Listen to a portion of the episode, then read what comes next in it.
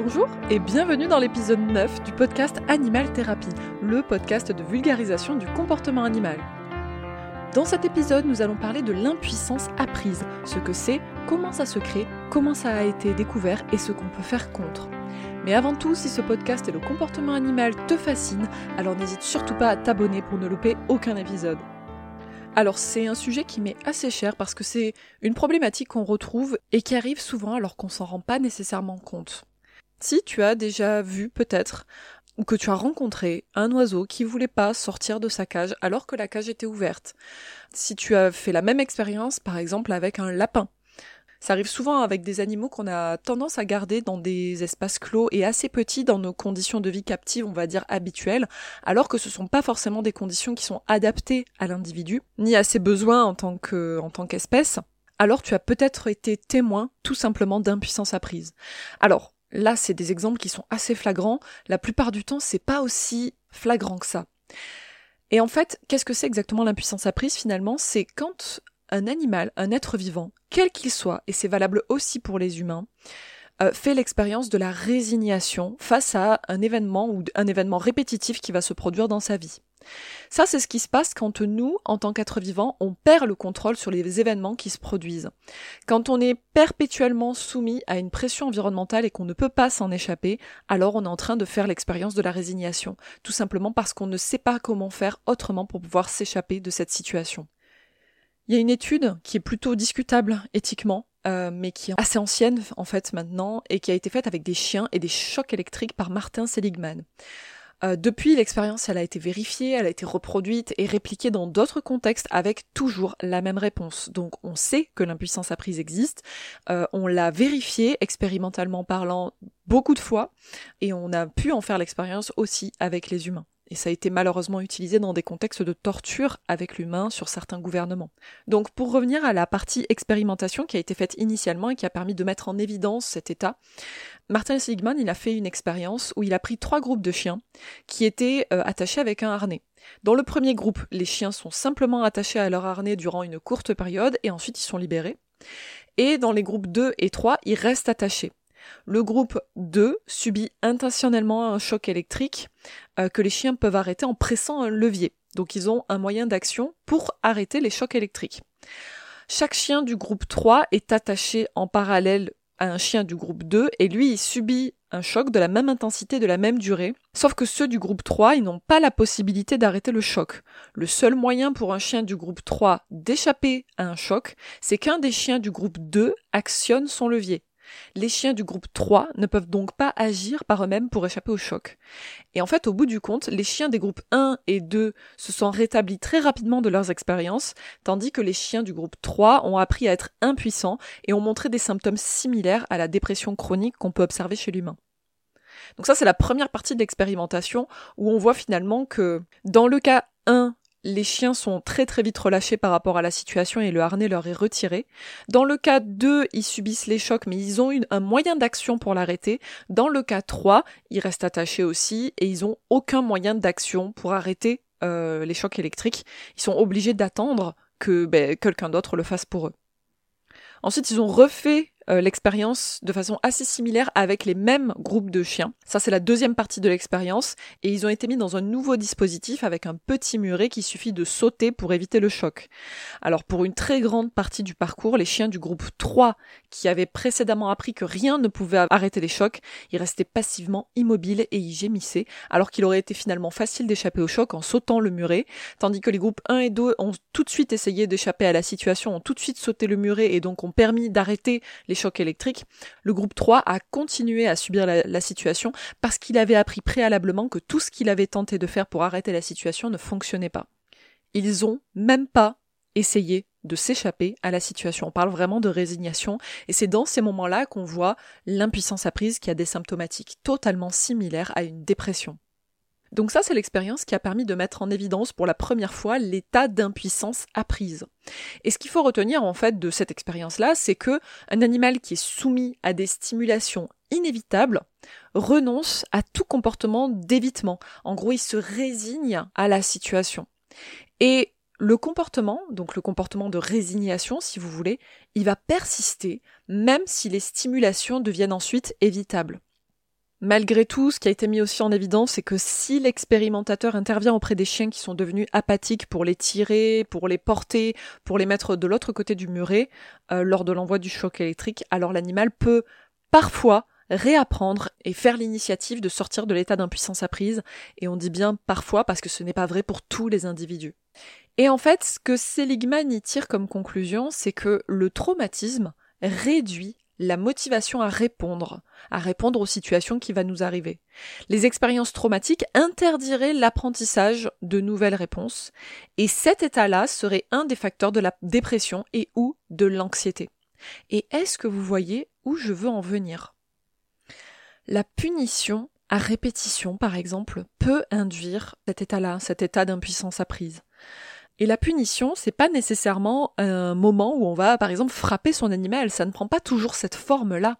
Ça pourrait tout simplement être mettre son animal dans des conditions de vie qui ne sont pas adaptées à, à l'espèce, à ses besoins. Et ce qui est aussi assez notable, c'est que, peu importe leurs origines et le fondement, l'impuissance apprise peut survenir à tout moment, lorsque l'individu est soumis à des événements incontrôlables de façon répétée. Ce qui a été observé chez ces individus-là, c'est des troubles émotionnels, c'est une plus grande agressivité, c'est des troubles physiologiques. Et oui, le stress, ça a vraiment un impact sur la santé. Et que souvent, l'impuissance apprise s'associe aussi à une cognition qui devient plus faible. Et il n'y a pas besoin d'attendre des années pour rentrer dans cet état-là. Cet état-là, il peut survenir en quelques semaines, voire quelques mois, de situations incontrôlables qui vont être répétées et répétées et répétées. Autrement dit, l'état d'impuissance apprise peut arriver extrêmement vite, bien plus vite, et si parfois on peut se sentir à l'abri face à cette situation, nous-mêmes, en tant qu'humains, on n'est absolument pas à l'abri. Et on revient aussi à une notion qui est très importante en comportement, c'est la notion de contrôle. Plus on va donner le contrôle à un individu, plus il va se sentir à l'aise, plus il va être motivé pour faire quelque chose, plus il sait qu'il a le choix vis-à-vis d'une situation, c'est-à-dire prendre la décision de s'engager dans une activité ou dans une autre. Euh, plus on va retirer le contrôle sur une situation, même si c'est pour son bien hein, d'ailleurs, euh, plus ça risque d'être très difficile à vivre pour l'individu. C'est quelque chose que ça, par exemple, qu'on va retrouver dans une clinique vétérinaire. Un animal qui doit faire des soins parce que c'est absolument obligatoire, euh, ce qu'il risque de faire, ça va être bah, de, au départ de faire des réponses de plus en plus importantes pour essayer d'échapper à la situation. Peut-être qu'au départ il va juste couiner, ensuite il va se retourner, ensuite il va commencer à mordre euh, ou à pincer si c'est un oiseau par exemple. Il va commencer à augmenter ses stratégies pour faire en sorte que la situation s'arrête. Et donc finalement on va rentrer en conflit avec l'animal. Et souvent, quand par exemple on a un petit chien, moi je le vois avec les tout petits chihuahuas, on s'autorise plus à faire ce type de choses-là parce qu'on sait que les conséquences finalement pour nous en tant qu'humains elles vont être minimes. Même si le chien il essaie de nous mordiller, bon, bon bah c'est mignon quoi, je veux dire c'est pas un malinois. Et en fait, penser de cette façon-là nous pousse à être totalement aveugle aux signaux que va envoyer le chien. Et c'est souvent comme ça et pour ça aussi qu'on va retrouver des petits chiens qui sont plus souvent en état d'impuissance apprise parce que finalement ils ont appris à subir la situation parce que leurs moyens d'action et les outils à leur disposition ne sont pas suffisants pour se faire entendre. Tout se passe comme si, quoi qu'ils fassent, ils ne pouvaient pas échapper à la situation. C'est quelque chose qu'on retrouve souvent chez les petits chiens pour lesquels par exemple on va devoir faire des soins assez réguliers, que ce soit en termes de brossage, de griffes ou autres, ou même tout simplement des soins classiques hein, chez le vétérinaire, et pour lequel le chien n'a finalement aucun moyen d'échapper à la situation parce qu'il n'a tout simplement pas assez de force, parce qu'il est petit, parce que les dégâts qu'il pourrait faire sont minimes et que finalement l'humain va maintenir la pression sur l'individu sans s'intéresser aux signaux du chien parce qu'il a finalement très peu à perdre. Tout se passe comme si l'animal rentrait en impuissance apprise, devoir subir l'événement, en ayant tenté toutes les stratégies qu'il avait à sa disposition pour s'en sortir sans que rien ne fonctionne, ça le pousse à ne plus rien tenter. Il va être résigné à subir la situation. Je pourrais prendre aussi l'exemple des oiseaux qui ont eu les ailes rémigées ou qui sont restés en petite cage très longtemps. Souvent, dans ces moments-là, j'entends les personnes qui disent « il n'aime pas voler » ou « il ne vole pas, c'est son choix, il fait bien ce qu'il veut ». Mais est-ce que réellement l'oiseau a choisi de ne pas voler ? Est-ce que c'est vraiment son choix à la base ? Est-ce que c'est un manque d'envie ? Ou est-ce que ce serait pas plutôt une forme plus ou moins sévère d'impuissance apprise et de dépression chronique ? Pour moi, la réponse, elle est assez simple. À partir du moment où on voit un oiseau qui est résigné et qui ne réalise les comportements que dans des cas, par exemple avec un vol de fuite où l'oiseau va partir de façon totalement inconsciente vis-à-vis d'une situation, quand on voit ce genre de choses-là et que l'oiseau ne vole jamais par lui-même pour aller d'un point A à un point B, voire même qu'il commence à faire certaines stéréotypies dans certains cadres parce qu'il n'arrive pas, par exemple, à s'envoler. Quand on commence à voir ce genre de choses-là, ou qu'on voit totalement de l'apathie, alors qu'on va dire que dans l'éthogramme de l'espèce, c'est une espèce qui est censée être active. Quand on commence à voir ce genre de choses-là, ça veut peut-être dire que là, l'oiseau, ou l'animal, quel qu'il soit, est en état d'impuissance apprise. Et le problème, c'est qu'on pourrait se dire, bon ok, il est juste apathique, mais ça joue réellement et concrètement dans le bien-être de l'individu au quotidien. Parce qu'il ne va plus faire des comportements qui sont censés être naturels, et qui sont censés pouvoir répondre aussi à ses besoins en tant qu'individu. Il n'y a rien de pire que de savoir qu'on ne peut rien faire pour échapper à une situation. On en revient finalement à la notion de consentement, c'est moi par exemple si je me balade dans la rue et qu'il y a soudainement quelqu'un qui vient euh, par derrière et qui me fait un câlin, peut-être qu'il vient avec la meilleure intention du monde, hein, ça c'est pas un problème. Mais moi, je vais prendre ça pour une agression. Parce que de mon point de vue, ce n'était pas choisi, donc je vais avoir peur, je vais tenter de me dégager, je vais peut-être réagir extrêmement mal à la situation. Peut-être que la personne qui était venue avec les meilleures intentions du monde va pas comprendre la situation, mais si elle insiste, moi, encore une fois, de mon point de vue, je vais vraiment voir ça comme étant une agression.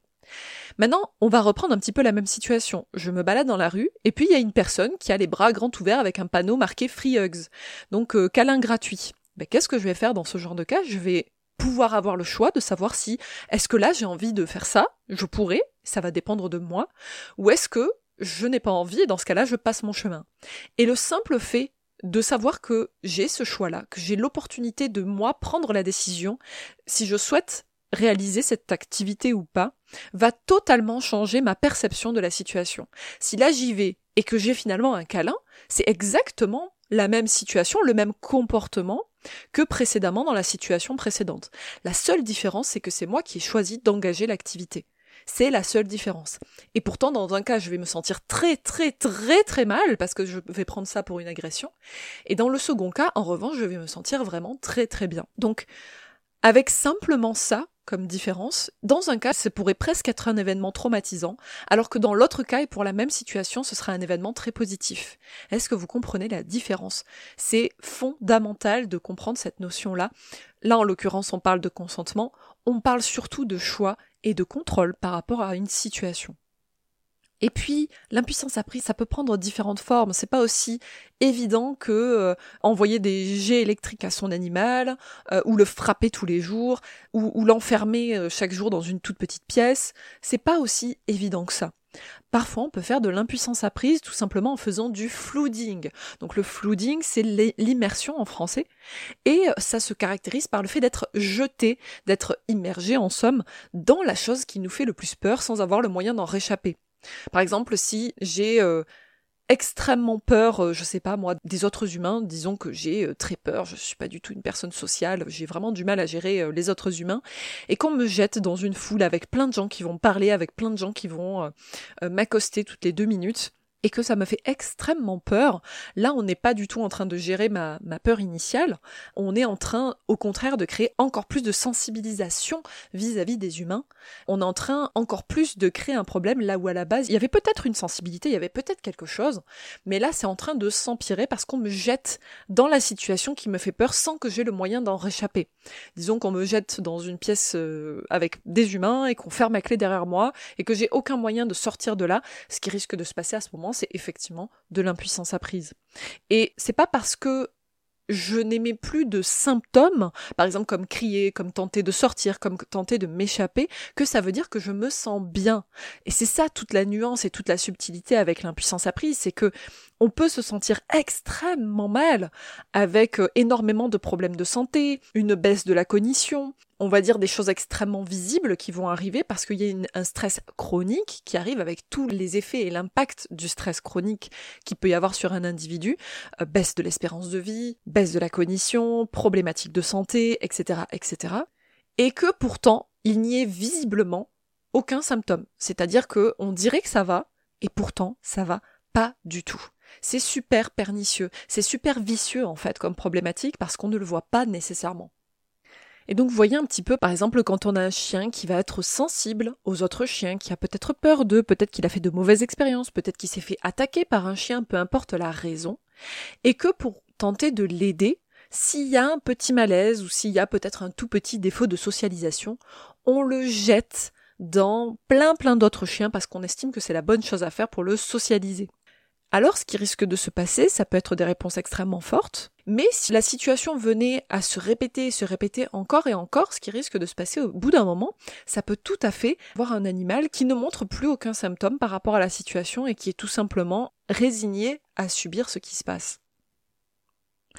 Bon, maintenant qu'on a dit tout ça, il faut quand même savoir que même si ça fait des années, même si vous récupérez un animal qui a été sorti de maltraitance, qui a été enfermé pendant des années dans un tout petit truc, même si vous avez un oiseau qui a été rémigé ou qui a été enfermé également et qui ne sait pas voler, même si vous avez pareil un lapin qui a été enfermé dans une toute petite cage et qui n'a rien connu, il est quand même possible d'essayer d'aider ces animaux-là au maximum. Mais ça ne doit pas du tout se faire n'importe comment.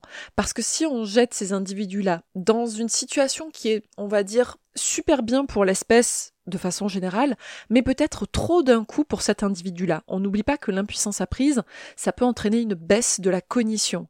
Et donc, votre animal aura beaucoup plus de difficultés à trouver la bonne réponse comportementale à une situation. Peut-être parce qu'il y a beaucoup trop de choses à penser à la fois et qui risque d'être un peu court-circuité par l'intensité des stimuli qu'il y a devant lui à ce moment-là. Donc, si par exemple vous avez un oiseau qui ne vole plus du tout, la question du bénéfice de voler ne devrait même pas avoir à se poser. Moi, je vous recommande vivement d'entraîner votre oiseau Euh, à retrouver au moins une partie de son vol. Il retrouvera peut-être pas les capacités cognitives d'un oiseau qui n'a jamais été privé de vol. Peut-être qu'il fera jamais des manœuvres exceptionnelles avec des, euh, euh, des, des, des zigzags en plein vol. Voilà, peut-être que ça, on le verra pas. En revanche, le fait qu'il puisse avoir la mobilité qu'il est censé avoir à la base en tant qu'espèce, aller d'un endroit à un autre pour aller chercher sa nourriture, pour s'éloigner de quelque chose qui le met mal à l'aise, ou n'importe quoi d'autre, la question du bénéfice de la mobilité ne devrait même pas se poser. Et donc, entraîner son oiseau à retrouver une partie de son vol est absolument fondamental. Mais ça, on ne peut pas le faire n'importe comment. Si on met immédiatement l'oiseau avec deux perchoirs dans une immense volière, par exemple de, je sais pas moi, vingt mètres de long, et qu'on met un perchoir d'un côté, un perchoir de l'autre côté à euh, vingt mètres, vous pouvez être sûr qu'il n'y arrivera pas, parce que c'est trop difficile d'un coup. Les seules autres fois dans sa vie où il a été peut-être mis dans cette situation-là, s'il avait eu par exemple les ailes rémigées, ben, il se serait scratché au sol. Et donc si on le remet dans cette situation-là, à ce moment-là, lui, il voudra tout simplement même pas essayer de voler.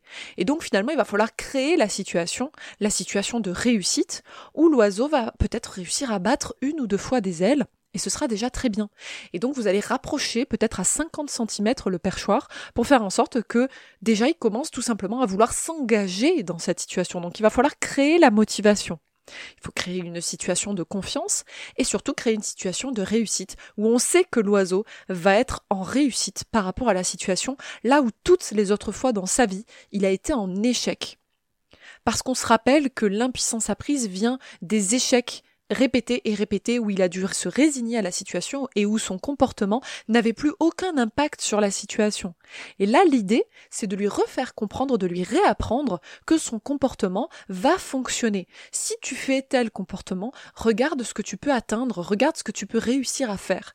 Et recréer ces connexions-là dans le cerveau d'un, d'un n'importe quel animal qu'il a perdu, c'est vraiment difficile. C'est un vrai parcours du combattant, c'est pas simple du tout. Donc votre but, ça va être de créer des situations où l'individu va réussir, va être en situation de réussite par rapport à ses propres comportements.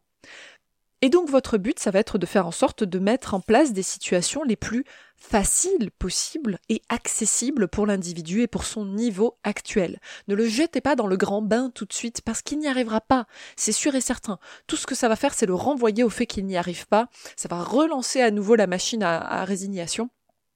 Donc réussissez à tout simplement créer une toute petite étape.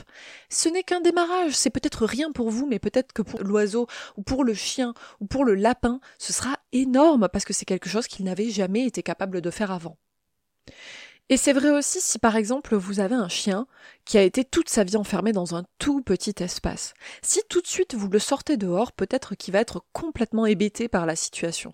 Allez-y tout doucement, sortez-le peut-être dans un environnement certes extérieur mais peut-être clos, peut-être petit, pour l'aider déjà à prendre ses marques par rapport à cette situation-là. Enrichissez petit à petit cet environnement-là pour l'aider à voir que il n'y a aucun danger, que tout va bien. Et c'est vrai finalement dans n'importe quelle autre situation et pour n'importe quel autre animal. Il va falloir y aller petite étape par petite étape. Et c'est comme ça que vous réussirez à sortir l'animal de cette situation. Et surtout, c'est un gage de bien-être. C'est, c'est en faisant ça que vous allez pouvoir réatteindre un bien-être relatif pour l'individu. Vous allez pouvoir le sortir de cet état, le sortir de cet état de dépression et de résignation dans lequel il est enfermé. Pour conclure cet épisode, je dirais que, avec toutes ces informations-là, j'espère que vous y voyez un petit peu plus clair sur l'impuissance apprise, que vous saurez du coup comment l'anticiper, donc en faisant en sorte de donner un maximum de, de choix à votre animal, de contrôle sur une situation, que vous lui donnerez aussi peut-être des capacités par rapport à ses besoins, que vous lirez son langage corporel le mieux possible avant qu'il finisse par s'éteindre, si on le soumet à une situation trop compliquée pour lui. Et même si vous avez récupéré un animal qui est dans cet état vis-à-vis de certaines situations, il est quand même possible d'essayer de l'aider un maximum. Ce sera pas facile, hein, ça c'est clair et net. Parce qu'encore une fois, même si la résignation a lieu vis-à-vis de certaines choses, vis-à-vis de certaines activités ou vis-à-vis de certains contextes, le stress ne vit pas dans une bulle. Et quand on a certains blocages, il est tout à fait possible que ça joue sur le reste de ses comportements au quotidien, que ça puisse jouer sur son humeur, que ça puisse jouer sur sa façon de se comporter avec vous, et que ce soit totalement imprévisible du coup. Donc, le sortir de cette situation-là, ça va forcément améliorer son bien-être et aussi votre relation de façon plus générale. J'espère que ce nouvel épisode vous a plu. Si c'est le cas, n'hésitez pas à vous abonner à la chaîne et à noter l'épisode. C'est vraiment le meilleur moyen de me garder motivée. Vous avez d'ailleurs toutes les ressources dont on a parlé aujourd'hui en description. Si vous avez des questions ou des remarques sur l'épisode du jour, n'hésitez pas à commenter. D'ailleurs, dans la section commentaires aussi, vous pouvez tout à fait suggérer un prochain sujet qui vous tient à cœur. Vous pouvez également rejoindre mon Instagram pour plus d'informations, de tips et de ressources gratuites sous l'identifiant Animal Therapy. Vous avez un souci de comportement avec votre animal ou vous avez envie de vous faire accompagner de façon éthique et professionnelle, vous pouvez me contacter directement sur contact arobase animaltherapy point com et je vous dis à très bientôt pour un nouvel épisode.